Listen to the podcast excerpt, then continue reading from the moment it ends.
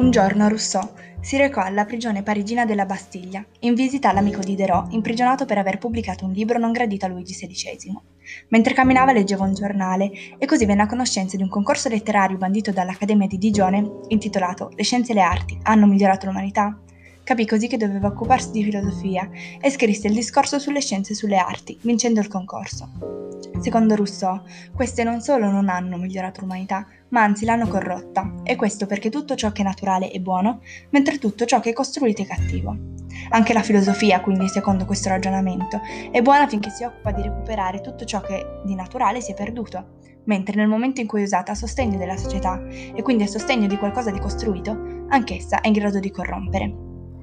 Rousseau divide il suo scritto in due parti, il discorso sulle arti e il discorso sulle scienze. Per quanto riguarda le arti, inizia col dire che queste forniscono degli inutili orpelli, ovvero delle decorazioni, che creano un distacco tra l'apparire e l'essere.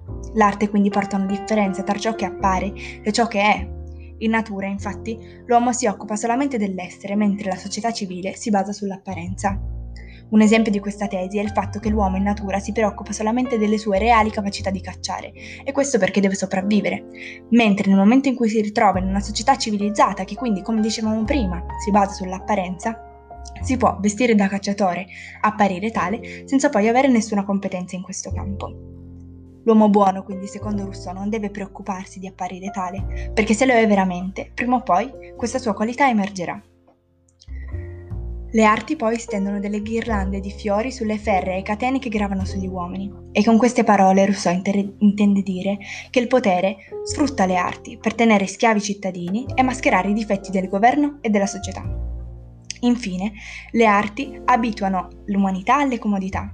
In effetti, le società artisticamente avanzate tendono ad abituarsi al lusso e finiscono per essere vulnerabili davanti a quelle società che si concentrano sulla sostanza piuttosto che sull'apparenza. Per quanto riguarda le scienze, invece, Rousseau le definisce come delle discipline che corrompono le tendenze naturali dell'uomo, facendone qualcosa di artificiale e distorto. Parlare, contare curiosare sono infatti delle tendenze naturali, che vengono però distorte nel momento in cui sono rese scienze. Rousseau inizia col dire che le scienze derivano e potenziano i vizi, al contrario della credenza comune secondo la quale le scienze derivano e potenziano le virtù. E questo perché? Perché le scienze facilitano la vita dell'uomo e rendono più accessibili i vizi. Rousseau parla dell'astronomia e della scienza in generale come qualcosa che mira a prevedere il futuro in maniera malsana attraverso l'oroscopo e lo studio del movimento degli astri. L'eloquenza, poi, deriva dall'ambizione e punta al controllo delle menti altrui.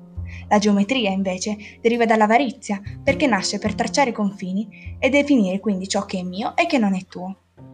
La fisica, invece, alimenta il vizio della curiosità, che Rousseau intende come un desiderio di ficcanasare, di intromettersi in ciò che non ci riguarda, e che quindi è tipica di coloro che devono eh, impiegare il loro tempo perso.